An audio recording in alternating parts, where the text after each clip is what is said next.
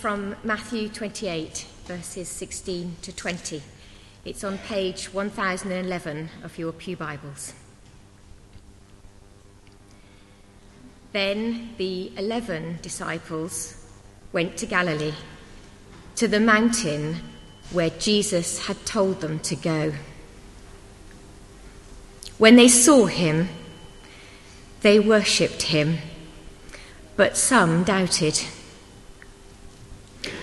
Then Jesus came to them and said, All authority in heaven and on earth has been given to me. Therefore, go and make disciples of all nations, baptizing them in the name of the Father and of the Son and of the Holy Spirit, and teaching them to obey everything I have commanded you. And surely I am with you always to the very end of the age. This is the word of the Lord. Thanks be to God. Let's pray, shall we? Be glorified in me, be glorified. Be glorified in my words, Lord. Be glorified in each of us as we seek to discern what you might be saying to us in response to these words of Jesus. So work in us by your Spirit, we pray. Amen. Well, good morning. And this morning we're, uh, we're setting aside uh, Team Corbyn. And uh, for a few moments we'll forget about uh, Team Theresa and a new cabinet being formed.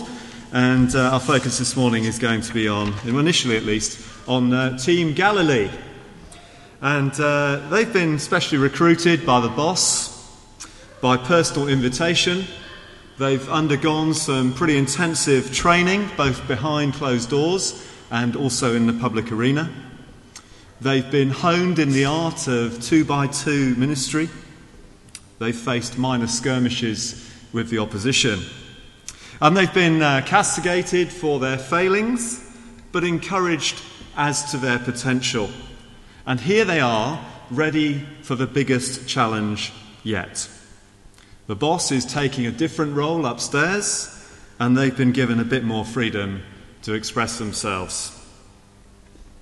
Now, this uh, image needs correcting a little bit because they've lost one member due to uh, an unfortunate misjudgment. So uh, we'll rule him out if we can. There we go. They're down to 11. But 11's not a bad number for a team, I thought. 15 is better. Oh. No comment. on, on, saying that, they might not be your um, first choice players. Um, they're prone to falling asleep on the job. Uh, some of them are rather too impetuous for their own good. Others are a little bit unsure of themselves. In fact, they're, as you can see, rather a motley crew. In sporting terms, they're more likely to be relegation candidates than challenging for top honours. They might need a few big money summer signings to bolster their ranks. But here they are, they're all lined up and ready to go. And there's one final team talk from the big man. As for Team Galilee, so for us, Team Christchurch. The same boss, similar weaknesses, a level of training and coaching, and hearing the boss's call. Go and make disciples of all nations, baptizing them in the name of the Father and of the Son and of the Holy Spirit, and teaching them to obey everything I have commanded you. Very familiar words, I'm sure, to many of us, but rather daunting words nonetheless. A nice easy one, really. It's on a par with get out there and win the Premiership, the Champions League, and the World Club Championship in the next two seasons. This is surely Jesus' most significant call to action. But the question is are we up for it?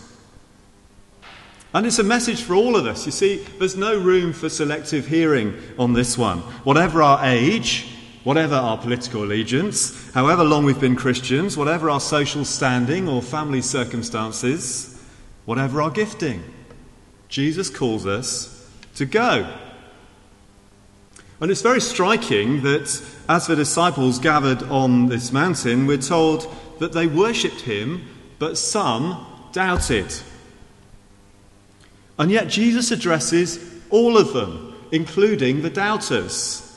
All of them are commissioned for service. You'd think he might say, okay, if you're not really sure about things at the moment, hold off for a bit, stay back here, and maybe go later when you feel a bit more confident. Or maybe he should have said, Simon Peter, you've got a big mouth, you go out there, you go, and the others can learn from your example and then follow on afterwards. There's no room for excuses. We had our first of four come and see sessions on uh, Tuesday evening here in church, and it's great to see many folks uh, here with us. Do come along to the next three. And one of the things we looked at was um, a list of excuses that we can easily come up with for not inviting others to church or not sharing our faith, um, entitled The 12 Nays of Christmas. Um, originally, it was um, something put together by a guy called Michael Harvey, who'd been doing some research, and he'd uh, come up with these 12 excuses that people have for not inviting people to things like Christmas services, hence the 12 Nays of Christmas title. And as we talked on Tuesday night, we were aware that, you know, for, probably for all of us, there were some of those um, excuses, those nays, that uh, apply to us. We might lack confidence. We might have doubts. But Jesus still says, Go. Not just some of you, but all of you. And whilst this specific commission in Matthew 28 is uh, addressed to the 11 disciples, we know from the whole scope of New Testament teaching that it's a commission to all God's people to make disciples, drawing others to be followers of Christ, growing in relationship with Him. And so, three fairly obvious things to comment on. First of all, we go as an act of obedience. I don't know about you, but I don't really like being told what to do. And when people do ask us to do things, maybe we question their motives. Or maybe we just uh, value our own independence too much, or we're just so self reliant that we're not so sure about following the commands of others, the instructions of others. And yet, here is the Master, our Saviour, our Lord, instructing us. Surely we want to take note the one who died for us and rose again victorious. So we go as an act of obedience. Secondly, we go under Christ's authority.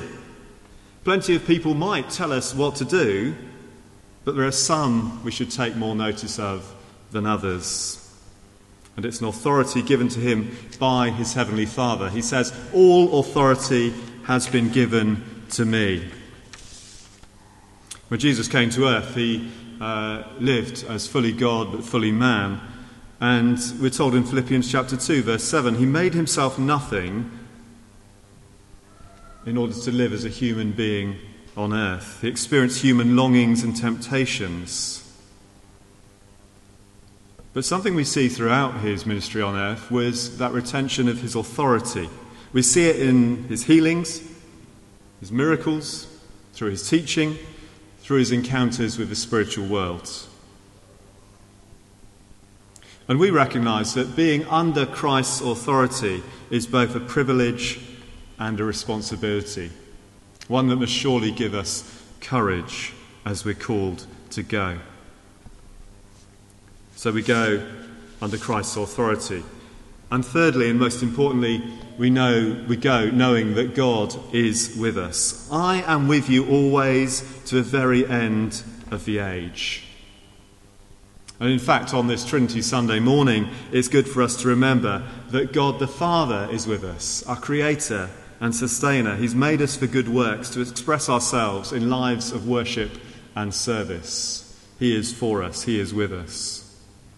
That God the Son is with us, our Saviour, Redeemer, and Lord, interceding for us at God's right hand, rooting for us, spurring us on. And that God the Spirit is with us, the helper, the encourager, empowering us, equipping us as God's people, equipping us to serve, equipping us to share the good news of Christ. When a team goes out onto a football pitch or any other sports field, the coach can't go with them. He can only shout and cajole from the sidelines. In fact, I'm sure we've seen many images of football matches or other big sporting events, maybe even rugby matches, where the coach is by the sidelines going apoplectic as his or her team is not quite following the instructions they talked through so carefully in the changing room and on the training fields in the weeks prior to the match. But the coach can't go with them onto the pitch. And yet, when we go out of these doors to face the world and fulfill this great commission, our coach goes with us and empowers us, making up for our frailties, our doubts, our inconsistencies. And so we're called to go. We're called to go out of obedience, we're called to go under Christ's authority, and we're called to go knowing that God is with us, knowing his presence. And the significance of this commission and the importance of Jesus' call is really strongly emphasized in these few verses. Did you hear it as Helen was reading to us? All authority in heaven on earth has been given to me all authority. Go and make disciples of all nations, teaching them to obey everything. And I am with you always. It's pretty emphatic, isn't it? Not, I am with you sometimes. Or go and make disciples of the, the places where the people are most like you. Or teach them to obey the nice bits, the most palatable bits. But don't worry about the tough stuff. You can leave aside the bits about denying yourselves, turning the other cheek, and sexual morality. God doesn't deal in half measures. He is all in for us and wants us to be all in for Him. And it can seem pretty daunting, can't it, as we read these words as individuals. And yet we need to be reminded that we're a team. Team Christchurch, as part of Team Downend, as part of Team UK, as part of the world witness of Christians. Team Galilee did their bit in response to God's call, Jesus' call specifically to them. And the kingdom of God was advanced through their obedience. And along with others, they saw the church established and several thousand at least becoming disciples of Jesus in a very short period of time. With the Holy Spirit's help, they were punching above their weight. And from that small and unlikely base, the church has grown and grown, and Jesus' call has been heard and heeded. And Christianity remains the largest faith community in the world. And still the call goes out, and still the urgency remains. And for some, go takes us to our next door neighbour. For others, takes us to our place of work. For some, to a different culture and a different nation. We may not go far, but each of us must be open to God sending us further into his mission fields. And who knows where God might be calling some of us in the months and years ahead. Let's be open to the Spirit's prompting. In every case, reliant on the Holy Spirit empowering us and guiding us in God's ways. But to go anywhere, we simply need to take a single step the Great Commission can seem a little bit out of reach, a bit like eating an elephant with a teaspoon.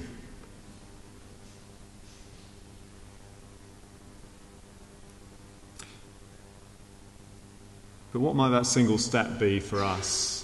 What, what might be that first mouthful, that next mouthful, in terms of us going and being a witness for Christ? Let's just pause for a few moments, shall we? And let's just reflect individually on uh, the week that lies ahead of us, or maybe the month that lies ahead of us. Where are our feet going to take us?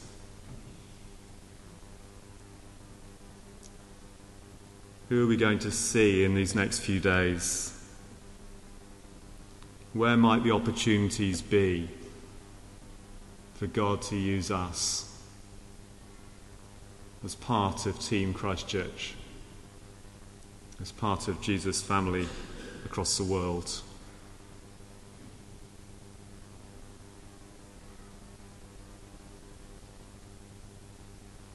Just ask God to speak to us in the silence.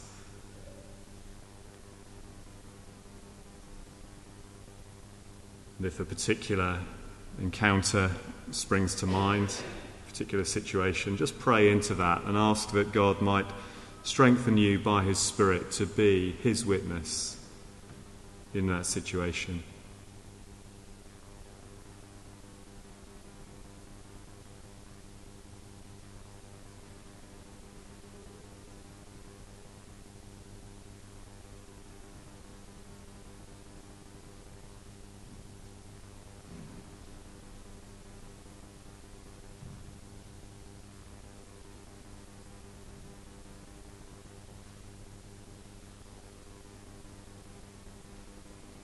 Jesus, once again this morning we hear your call. Lord, sometimes we, we find it difficult to know how you would call us to respond. Sometimes we like many of the disciples who doubted and were unsure. But I pray, Lord God, that like them we might respond with obedience acknowledging your authority, and strengthened by that knowledge that wherever we go, you go with us, that you are for us, and that you will empower us to be your witnesses. We thank you for that, Lord God. So give us confidence. And this week, may we have those Holy Spirit prompted conversations or encounters enable others to discover more of your great love. In Jesus' name we pray. Amen.